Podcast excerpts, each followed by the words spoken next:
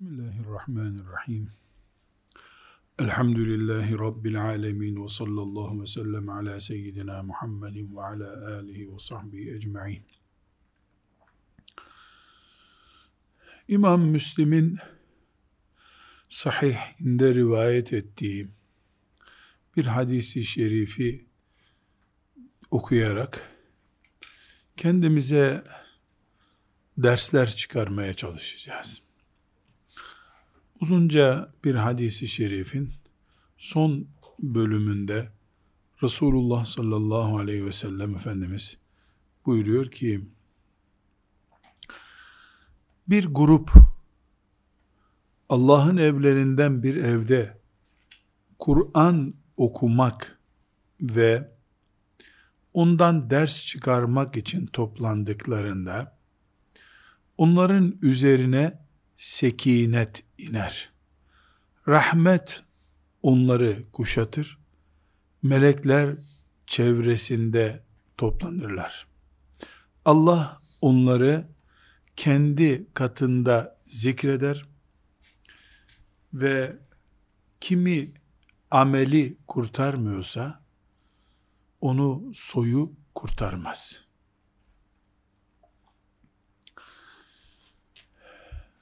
Hadis-i şerif bugün Kur'an'a iman eden müminler olduğumuz halde Kur'an'ın bereketini kalbimizde neden hissedemiyoruz? Sorusunu irdeleme nedenimizdir. Elhamdülillah iman ehliyiz. Elhamdülillah Kur'an'ımız var diyoruz. Fakat bir huzursuzluk, bir endişe fırtınası, bir gelecek kaygısı, bir şüpheci akım bir melekleri yokmuş gibi zannetme dalgası hepimizi kasıp kavuruyor. Halbuki Kur'an-ı Kerim Arapça bilene de bilmeyene de hatta onu okuyabilene de okuyamayana da bir rahmet kaynağı olmalı idi. Çünkü önceki nesillere Kur'an-ı Kerim bunu yaptı. Ashab-ı kiramı Allah onlardan razı olsun incelediğimizde görüyoruz ki ashab-ı kiram Kur'an-ı Kerim'i gıda gibi hazmetmişler. Bir örnek hiçbirimizin zihninden silinmemelidir. Ebu Cehil denen kafir müşrikin oğlu İkrime isimli birisi var. İkrime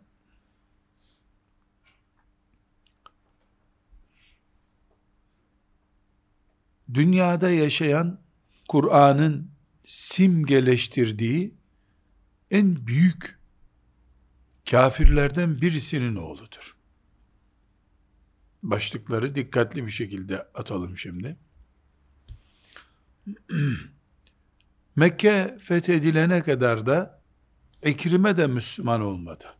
Babası zaten kafir olup gitti. Mekke fethedildikten sonra Allah kalbine İslam'ı soktu, Müslüman oldu. Resulullah sallallahu aleyhi ve sellemle beraber iki sene yaşadı. Çünkü Resulullah sallallahu aleyhi ve sellem Mekke'nin fethinden iki sene sonra Rabbine kavuştu.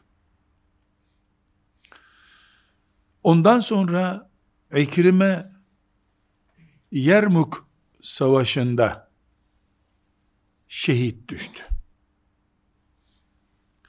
Yermuk savaşı da Ebu Bekir radıyallahu anh'ın halifeliğinin son günlerinde olduğuna göre yani iki sene İkrime radıyallahu anh'ın toplam Müslüman olarak yaşadığı zaman dilimi dört senedir.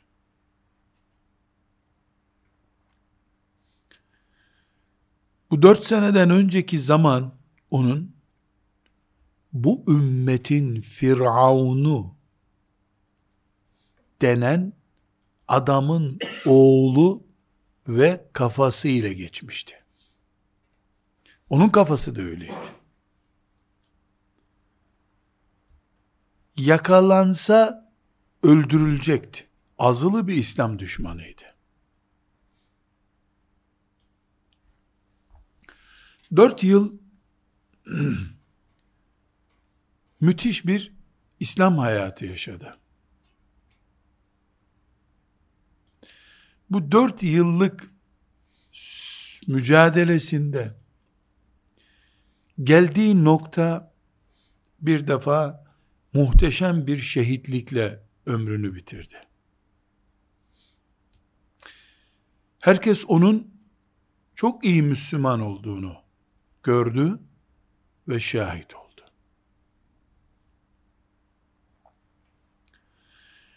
İkrime radıyallahu anh özel bir kampa alınmadı. Her yeni Müslüman gibi o da Medine'ye geldi, yerleşti. Resulullah sallallahu aleyhi ve sellem ona özel alaka göstermedi, özel kalem, özel sekreter yapmadı. Buna rağmen Ekrime radıyallahu anh'tan bize intikal eden çokça bilgi yok. Acaba nasıl bu hale geldiğine dair bir bilgi yok. Ama bize nakledilen enteresan bir cümlesi var. Deniyor ki, Ekrime radıyallahu anh, Kur'an-ı Kerim sayfalarını gördüğünde, üstüne kapanır, bu benim Rabbimin sözü, bu benim Rabbimin sözü der, gözyaşları aktırmış.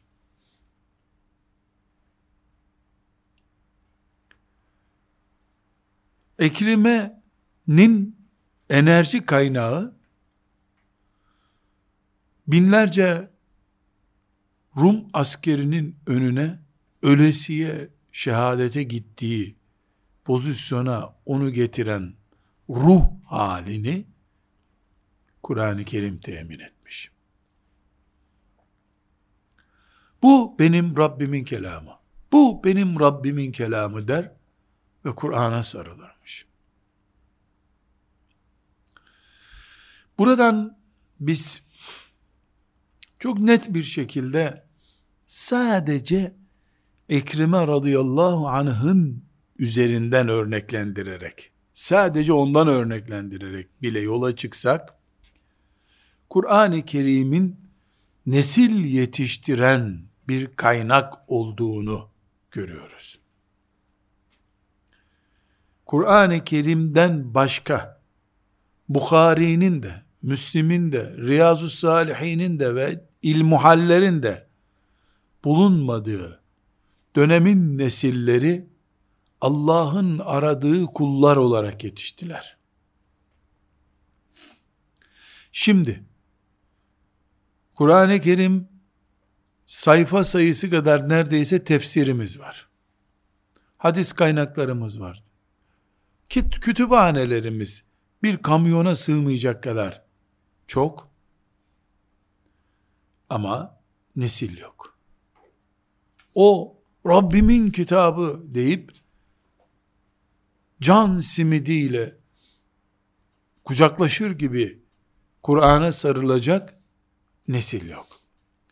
Biz aslında bugün Kur'an'ı bulamadık. desek bu yalan olur. Elhamdülillah Kur'an'ı bulduk.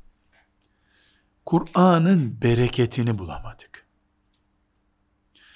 Hadisi şerif ne buyuruyor? Kur'an okumak, öğrenmek için bir yerde toplananlar o Kur'an beraberliğinin sonucu olarak bir sekinet hali alırlar. Ne demek sekinet? Ah, deyip ah, derin bir nefes alıp rahatlıyor ya insan. O hal. Kur'an bizim stresimize, endişelerimize son vermeli idi. Bu Kur'an'ın bereketidir. Bunu bulamıyoruz. Rahmet ikincisi. Meleklerin kuşattığı bir ortam sahibi olmak üçüncüsü. Allah'ın zikrettiği kul olmak. Yani ne demek Allah'ın zikretmesi? Kulum diye sayması bize. Bu uyarıyı yaptıktan sonra Efendimiz sallallahu aleyhi ve sellem yani böyle bir şey olur Kur'an'dan buyurduktan sonra bu hadisi bitirirken buyurmuş ki وَمَنْ بَطَّأَ بِهِ عَمَلُهُ lem yusri' bihi nesebuhu. Ameli kendisini işe yarar duruma getiremeyeni soyu işe yarar hale getiremez. Eğer bizim Kur'an'la alakamız bize rahmet indirmiyor, huzur indirmiyorsa yani bu hale getiremiyorsak Kur'an-ı Kerim'i bizim için dedelerimizin Çanakkale şehidi olması, İstanbul'u fethetmiş olması işimize yaramayacak. Bu bu demek. Biz Kur'an-ı Kerim'le bağlantımızı dedelerimiz uğruna savaşlar yaptı. Dedelerimiz bunun için şehit düştü. İstanbul'u fethetti. Dedem çok değerli Kur'an okurdu. Babamın okuduğu Kur'an-ı Kerim hepimiz dinlerdik. Çok rahmetli derin Kur'an okurdu. Sözlerinin bir faydası yok. وَمَنْ بَطَّأَ بِهِ عَمَلُوا لَمْ يُسِعْ بِهِ نَسَبُهُ Babanın okuduğu Kur'an'ın sana katkısı yok. Tıpkı Ebu Cehil gibi bir adamın oğlu olmasının Ekrime'ye zarar vermediği gibi. Bunun tersi de var ashab-ı kiramda. Ebu Cehil'in oğlu olmak, Ekrime'ye zarar vermediği gibi, Allah Resulü aleyhissalatü vesselamın en yakın dostlarından birisi olmanın da kimseye faydası olmadığı gibi. Bugün Kur'an-ı Kerim'i oturup neden bereketinden istifade edemiyoruz diye tekrar incelemek zorundayız.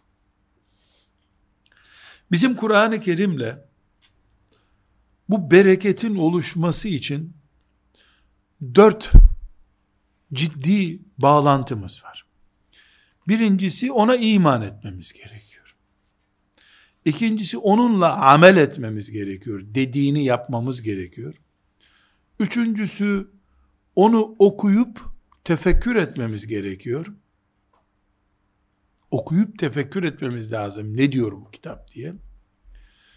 Dördüncüsü de bunu bizden sonraki nesle taşımamız lazım diye bir derdimiz olması lazım.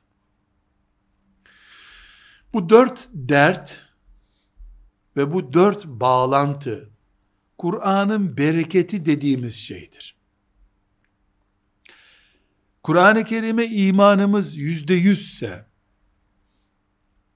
Kur'an-ı Kerim'le amelimizde bir sorun yoksa, onu ciddi bir şekilde okuyor, tefekkür edebildiğimiz kadar tefekkür edebiliyorsak ve birilerine de Kur'an'ı ulaştırmak diye bir derdimiz varsa Allah'ın izniyle açlık bizi korkutamaz.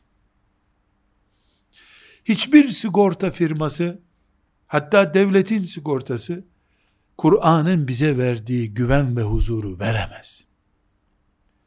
Kur'an bizim huzur kaynağımız olur. Böyle bir kitabın, böyle bir rahmet kaynağının yanında bulunan Müslümanın en geçimsiz eşi bile onu hayattan soğutamaz. Böyle bir Müslüman işsiz ve tembel olamaz. O iş üretir, tembelliğe karşı asla pes etmez bir Müslümandır. Böyle bir Müslüman geçimlidir. Geçinir ve geçinilebilir bir Müslümandır. Bugün eğer Allah'tan haya ederek mecburen söylüyorum ki hafızlarımız bile yani Kur'an ezber bilenlerimiz bile Allah'ın kitabının hafızları bile bir geçim sıkıntısı derdi yaşıyorlarsa stresten strese koşuyorlarsa böyle bir bocalama söz konusu ise ya imanımızda veya amelimizde ya da okumamızda ya da Kur'an'ı bir sonraki nesle taşıma meselesinde eksikliğimiz var demektir. Çünkü İkrime radıyallahu anh bugün bir çocuğun Kur'an kursunda Kur'an'ı ezberlemek için kaldığı kadar sadece Müslüman olarak yaşayabildi. Onun Müslümanlık süresi kadar Kur'an eğitimi görüyor çocuklarımız. Buna rağmen biz bir Kur'an bereketi eksikliği yaşıyorsak herhalde bu Kur'an-ı Kerim'in sorun, sorunu değildir. Çünkü Kur'an-ı Kerim ashab-ı kiramda ispat etmiştir ki girdiği kalbe huzur verir. Bulunduğu eve bereket verir. Ekrime gibi bir adamı bile gözyaşları içerisinde Rabbimin kitabı, Rabbimin sözü diye mutlu eder. Ama Kur'an kursu hocalığı yapan bir hanımefendi, bir Müslüman bey, o bile aç kalırım, işsiz kalırım, sürülürüm endişesi yaşıyorsa, o Kur'an'a ehil olmadan Kur'an hocası olmuş demektir. O kendisine fayda etmeyen bir ilacı başka bir hastaya tavsiye ediyor, uyguluyor demektir. Çelişki buradan zaten kendi başını göstermiş oldu. Biz elif cüzünü önümüze koyup Kur'an-ı Kerim okur gibi neden Kur'an'ı okumamız gerekiyor? Anlamamız gerekiyorun cevabını da elif cüzünden öğrenir gibi öğrenmek zorundayız. Zira Kur'an-ı Kerim kalplerimize huzur vermek içindir. Bizi Allah ile buluşturmak içindir bizi cennete uygun insan haline getirmek içindir. Rızıktan korkan, ailesiyle geçinemeyen, olaylardan dolayı ödü patlayan, sosyalleşemeyen, Müslümanlığı yüzeysel kalan insan, hafız olsa ne olacak? Olmasa ne olacak? Kur'an-ı Kerim'in sadece ezberinin yapılmış olması bir nesil kurtarmıyor demek ki. Bugün İslam alemindeki hafız oranı yüzdelik itibariyle sayı olarak demiyorum. Sayı olarak bir milyarız çünkü. Ashab-ı kiram yüz binlerle ifade ediliyorlardı. Dolayısıyla sayı olarak onlar da az olabilir. Ama yüzdelik olarak bugün hafız oranı ashab-ı kiramdan daha fazladır.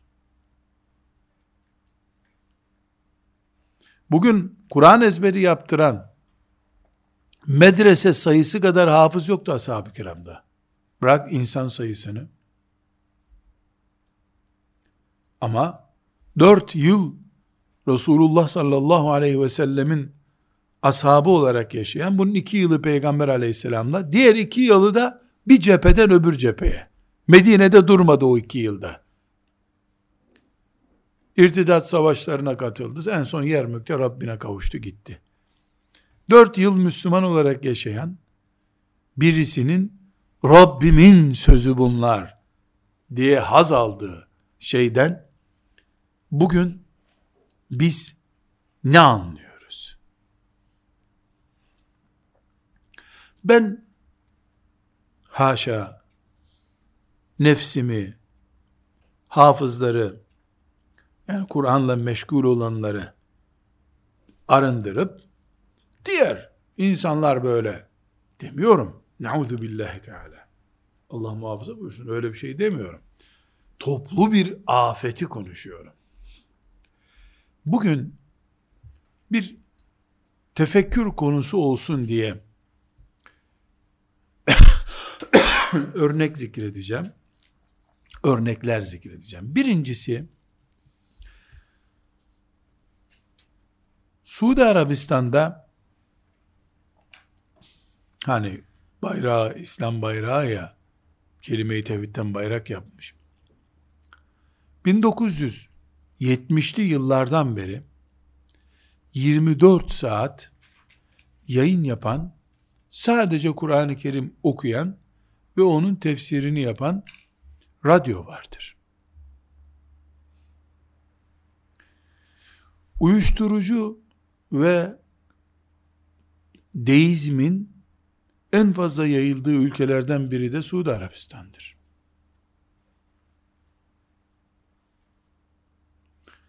Orada Kur'an radyosu diye bir radyonun olması, beş vakit ezanı canlı yayınlaması o radyonun, bir nesil yetiştirmedi.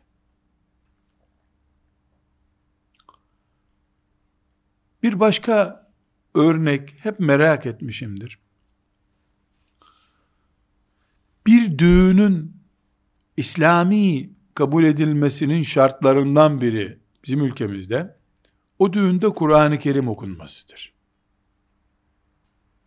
Bir hafız çıkarırlar. Orada Kur'an-ı Kerim okuturlar.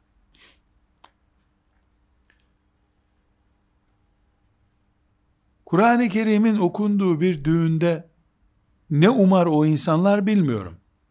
Ama herhalde o Kur'an okunsun ki bu düğün bereketli olsun, boşanma olmasın diyedir zannediyorum. Elimde bir anket yok.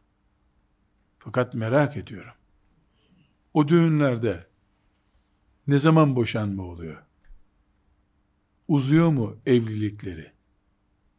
Ben olmadığı kanaatindeyim.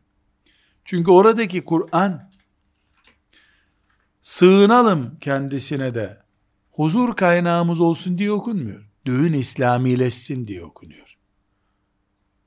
O arada onu kimsenin dinlediği de yok. Böyledir adet böyle işte. Tıpkı ne gibi? Bir köyde yüz kişi yaşıyor, camiye iki kişi geliyor, ama ezan yüz kişi için okunuyor. Ezanı herkes dinliyor, iki kişi geliyor. Diğerleri ezanı duymamış oluyorlar. Kulaklarına geliyor, kalplerine gelmiyor. Düğünlerde okunan Kur'an-ı Kerim'de odur. Bir başka üçüncü sorum, endişem, İkrime'yi dört yılda Allah'ın razı olduğu kul haline getiren Kur'an-ı Kerim dört yıl bugün Diyanet Kur'an kurslarında dört yıl kalınıyor hafız olmak için. Özellikle İkrime ismini bunun için seçtim. Allah ondan razı olsun. Dört yılda ahlak, şecaat, sosyallik, takva, ibadet, ailevi ilişkilerde fazilet, bu konularda ne verilebiliyor çocuklarımıza?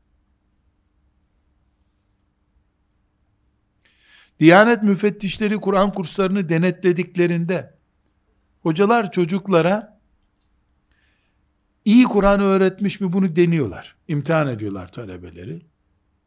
Çocuklar Kur'an ehli olmuşlar mı diye baktıklarını merak ediyorum. Bakıyorlar mı acaba? Kur'an'a ehil olmak, Kur'an adamı olmak, Kur'an medreselerinde, kurslarında olmayacaksa nerede olacak?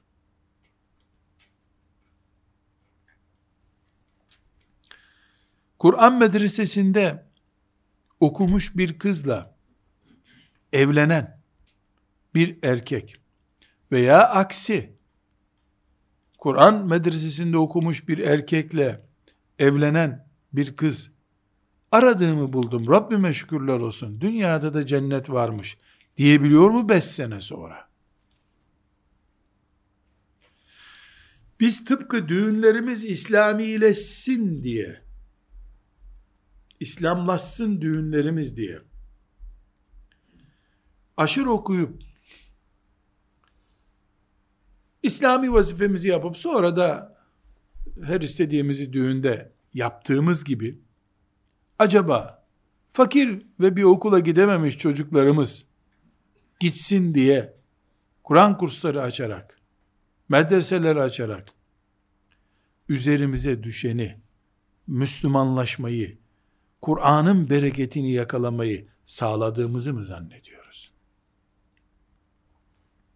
Kur'an medreselerimiz, bizim bereket kaynağımız olan Kur'an'ımızın medreseleri, askeri darbeler döneminde taarruza uğrayınca, Kur'an ve medreselerimiz gidiyor diye endişe ettik de, 50 senedir Kur'an medreselerinin verdiği eğitimin sonucunu nerede göreceğiz diye bir endişe etmiyoruz ise büyük bir sıkıntımız var.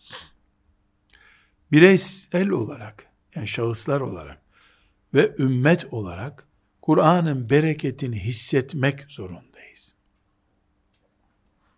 Burada iki nokta iman ve amel noktası Kur'an-ı Kerim'le bereketimizi sağlayacak noktadır.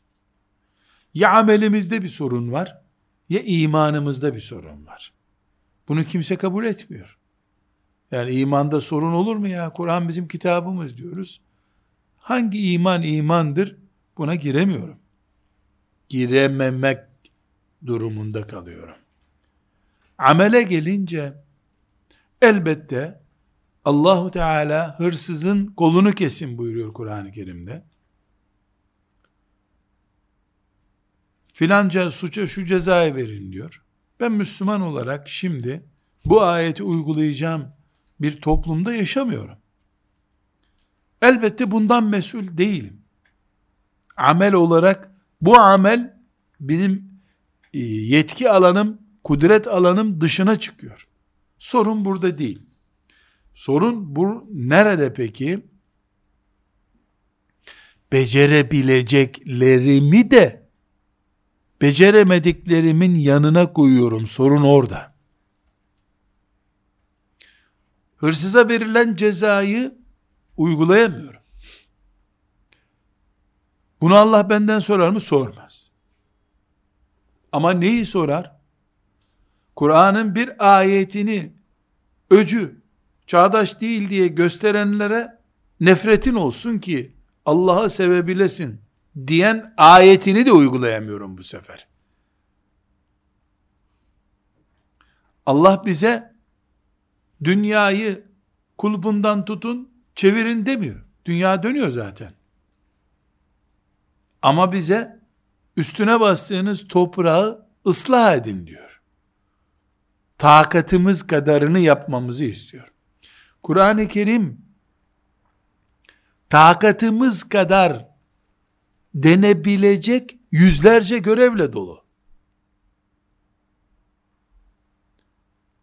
Bunu tek tek saydığımız zaman Fatiha suresinden itibaren her Müslümanın yapabileceği yüzlerce görev var. Bu yüzlerce görevi biz kendimizden muaf mı görüyoruz? Elbette öyle değil. Allah'ın izniyle öyle değil yani. Ama mesela Nuh aleyhisselamın, Lut aleyhisselamın karılarının kötü kadın olduğunu, onlara azap eden kadınlar olduğunu niye hikaye olarak okuyoruz Kur'an-ı Kerim'de? Niye kadınlar Asiye'yi en zalim adamın karısı olmak ama aileyi dağıtmamak örneği olarak görmüyorlar?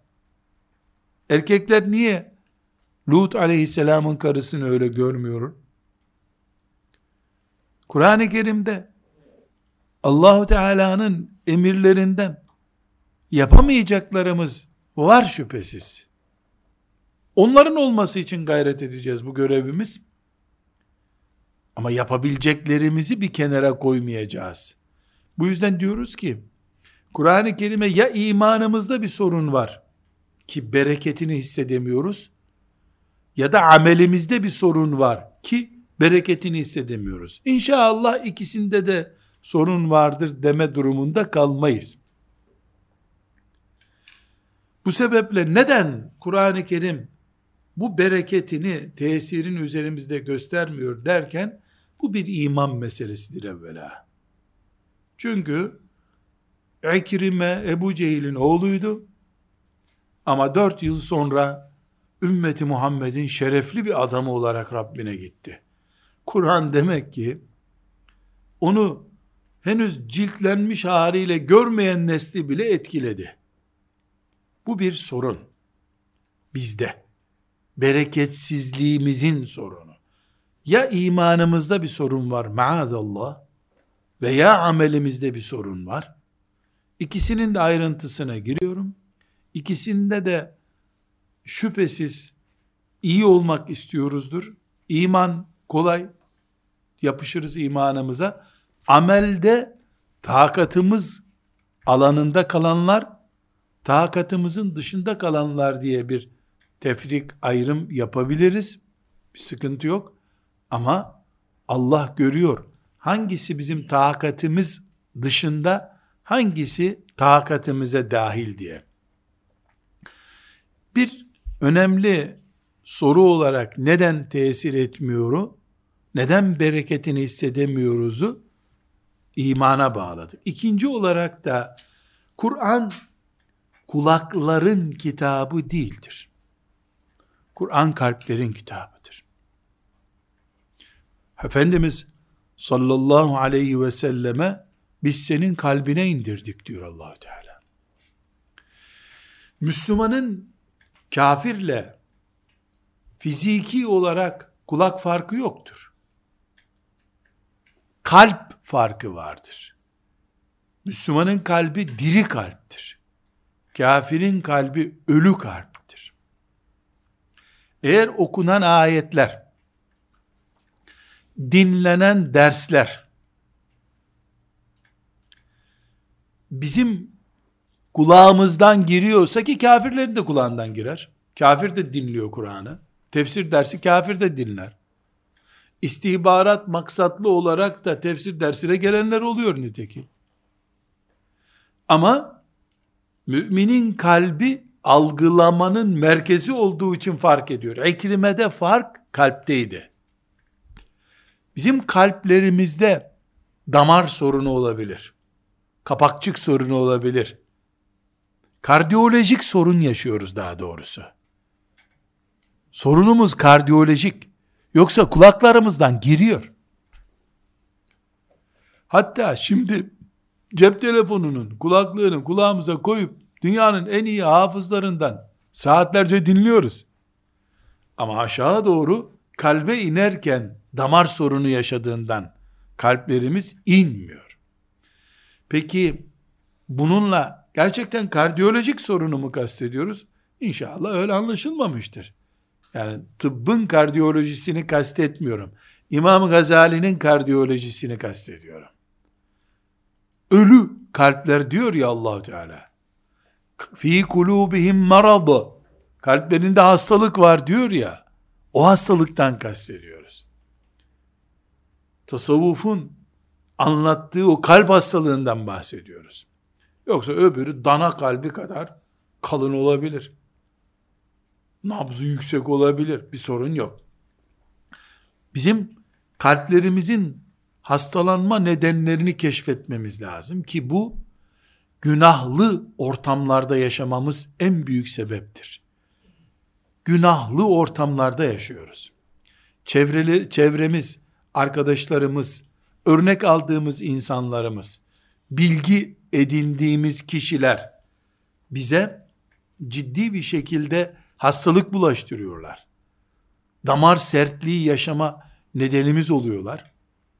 Sonuç olarak da biz kalbi sorunlu Müslüman oluyoruz. Kalbi sorunlu Müslüman olduğumuz için de gözümüzün gördüğü Kur'an ayetleri, kulağımızın duyduğu Kur'an ayetleri kalpte işlevi yapılacak şekilde yerleşemiyor. Bu sebeple gerçekten Kur'an'dan niye etkilenmiyorum ben sorusunu çevremizden inceleme yaparak cevaplandırmak zorundayız. Çevrem Kur'anlı bir çevre mi? Günahlarla bağlantım ne? Kur'an-ı Kerim Allah'ın sözüdür. Allah'ın bulunmadığı bir yerde bulunmaz.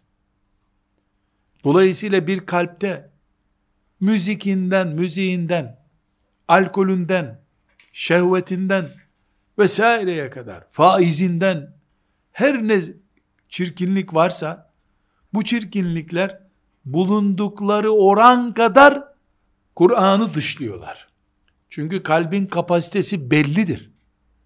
Kalp diyelim ki 100 birimlik bir odacıktır.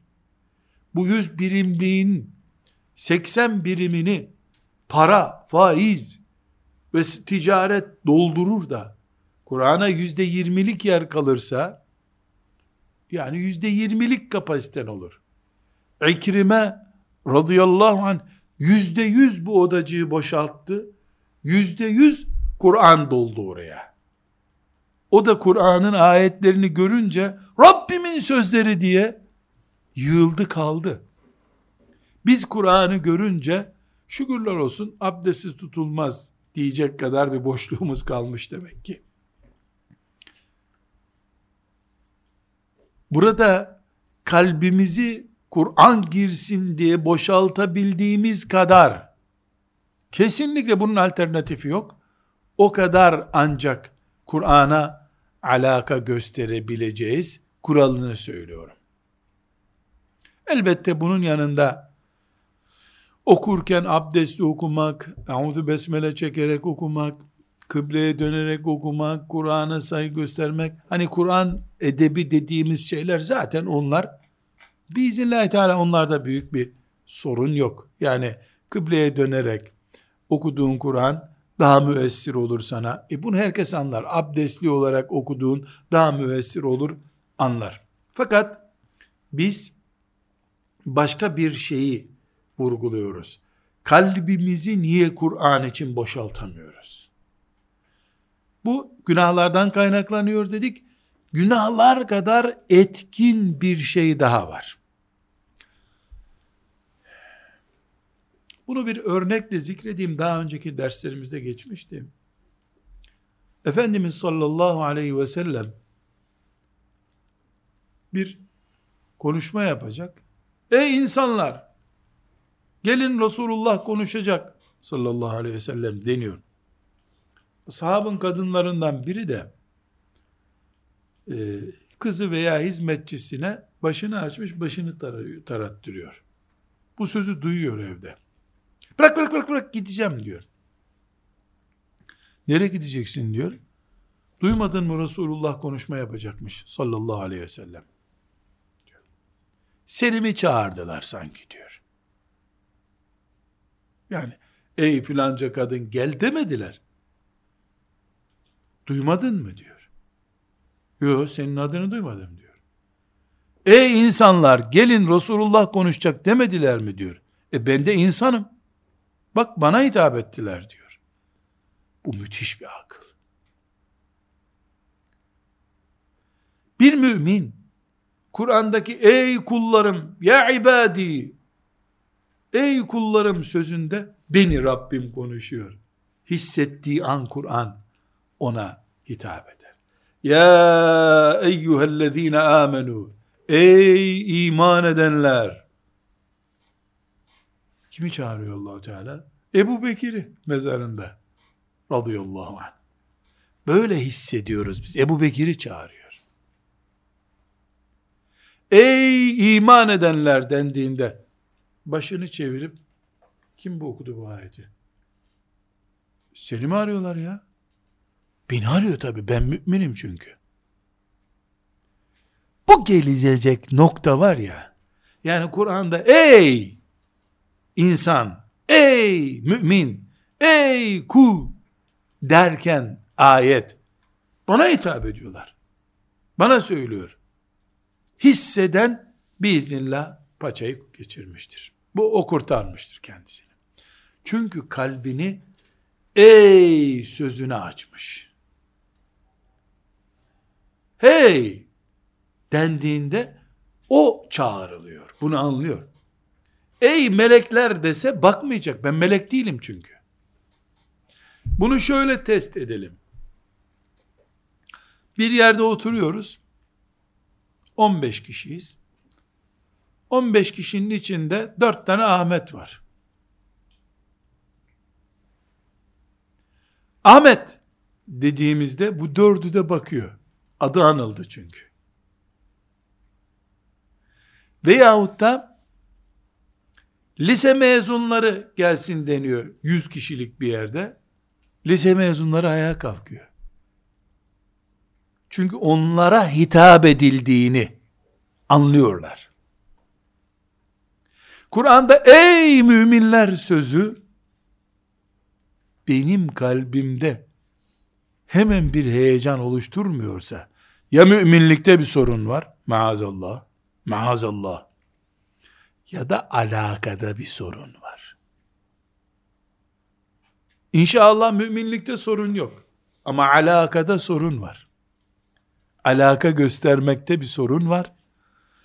Bu düzeyde iken de Kur'an'ın bereketini ne soframızda, ne ailemizde, ne de toplumumuzda hissedebiliriz. Bunu hafızlar bile hissedemez. Tekrar üstüne basa basa vurguluyorum. Kesinlikle Kur'an'ın manasını bilmekle ilgili bir şey değildir bu. Asla. Tefsir dersi bunun için şart değildir.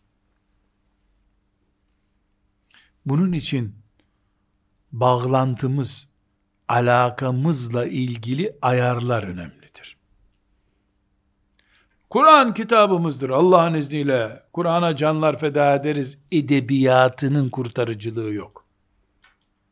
O edebiyatı bırakmak zorundayız. Ne kadar bugüne kadarki hayatımızda ne kadar Kur'an bağlantısını ispat edebilecek tavır sahibi olduk. Onu düşünmek zorundayız. Bu sorunun cevabını verebilirsek Allah'ın rahmetini dünya ve ahirette hissederiz. Kur'an sürekli imanımızı artırır ve huzurumuzu artırır. Bir tabak yemek 20 kişi olarak bize yeter o zaman. O zaman Allah'ın sigortasını diğer sigortaların önüne geçiririz biz. Gerekiyorsa o sigortayı da yaparız. Kanuni boşluk olmasın diye. Ama itimadımız Allah'a yükselir. O düzeyde olur. Bizim sorunumuz biiznillah iman sorunu değil. Bağlantı sorunu. Alaka sorunu. Ey dendiğinde kimi çağırıyor diye herkes birbirine bakıyor. Hayır. Çağrılıyor. Ben çağrılıyorum. Çünkü Allah'ın kulu benim. E ben de, e sen de, o, o da. Hepimiz Allah'ın kullarıyız. Ve o Ey müminler! Ya eyyühellezine amenu! Ey iman edenler! dendiğinde kim ne kadar başını ve gözünü hareketlendiriyorsa imanı o kadardır. Kur'an kursu hocası olması, Kur'an kursu talebesi olması, cami imamı olması veya sıradan bir belediye işçisi olması arasında bir fark yok. Hepimiz Allah'ın kullarıyız.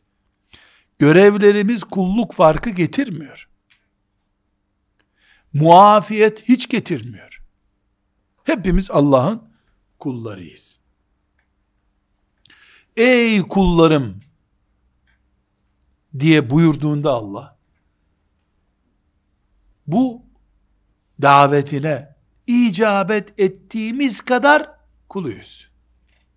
Pratiği var. Peki bir sorunun da cevabını taşıyalım. Ne yapacağız böyle olması için? Dediğim gibi imanımızı tartışmanın dışına çıkaracağız. Çok basit olacak örnek vermiş olmak için söyleyeyim. Ya filanca ayetin işte filanca hocaya göre, filanca yazara göre şöyle bir ters tarafı varmış sözünü sonuna kadar dinleyebiliyorsan senin imanında sorun var. Anladın ki Kur'an tenkit edilecek, bir ayeti tenkit edilecek, o ortamı terk etmek zor. Uçaktan bile kapısını açıp inmen lazım, havadayken bile. O deliliği yapacak kadar mümin olman lazım.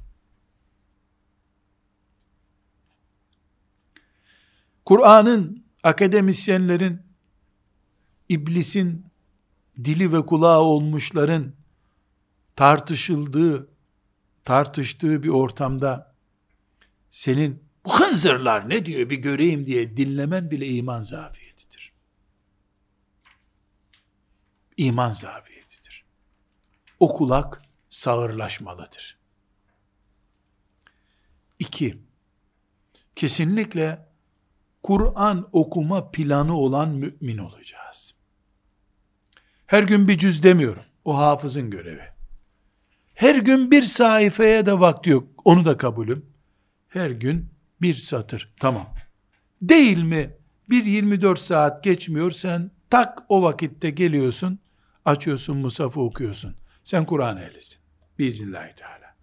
Ve çok sürmez. Sen günde bir sayfa, günde bir cüz, günde üç cüz de okursun. E, hanımlar her gün okuyamıyorlar. Derdi olan çaresini bulur. Ne yapar? Açar o gün dinleyerek geçirir. Kur'an'ı okumakla dinlemek aynı. Oğluna okutur dinler. Yok oğlu da bilmiyor oğlu yok. Bir cihazdan açar dinler. Çare bulur mümin. Üç. Baştan sona Kur'an tefsiri yapmak sadece oyalanmaktır. Koca müfessirler baştan sona bunu alıp bitiremediler. Biz Fil suresinin tefsirini iki senede öğrenelim. Fatiha suresini dört senede öğrenelim. Fakat bir oyun, bir oyun hepimizin dikkatini çekmelidir. Doğru dürüst okumaları ne kadar var o da belli değil. Beş kişi birleşiyorlar, tefsir yapıyorlar. Hasbunallahu ve ni'mel vekil. La havle ve la kuvvete illa billah. Tefsir yapıyorlar. Alıyorlar üç tane Türkçe tefsiri. Biri sen oku, sen oku. Sen ne anladın? Bu yeni satın aldığın cep telefonunu açıp nasıl çalışıyor diye bakmak kadar komik bir şey. Derler ki temel bir saatin nasıl çalıştığını merak etmiş, sökmüş onu. Sonra da fazla parça bulmuş saatte. Onu koyamamış yerine. Buna fazla parça koydular demiş. Ama çalıştıramamış saati bir daha tabi. Kur'an ancak icazeti Übey ibn Ka'b radıyallahu anh'a dayanabilenlerin tefsirini yapabileceği bir şeydir. Öbürü oynamadır. bir alimin dizinin dibine oturmaya tenezzül etmeyenler kendilerini kesinlikle oyalıyorlardır. E bizim burada alim yok. Bu bir kardiyoloji sorunu dedik ya. Sizin şehirde de filan doktor yoktu. Nasıl İstanbul'a gitmiştin? Nasıl Ankara'ya gitmiştin o doktoru bulmak için? Otururuz ailece o dersin yapıldığı bir yere gideriz. Ben bütün kardeşlerime diyorum ki mümin kardeşlerime yaşadığınız şehrin müftüsünü zorlayın. Hoca efendi haftada bir saat biz üç kişiyiz bize tefsir yapı deyin. Yap deyin. Yaşadığınız şehirdeki alime emekli hakkın yok senin. Bize Allah'ın kitabını anlat deyin. Ama siz de iki hafta gidip üçüncü hafta düğüne gideceğiz bir yere diye adamı yalnız bırakmayın. İşin kısacası bir bereket derdimiz varsa Allah'ın kitabının bereketi hala duruyor. O bereketi mezarlıklara havale ettiysek biz inşallah orada buluruz bilemiyorum. Velhamdülillahi Rabbil Alemin.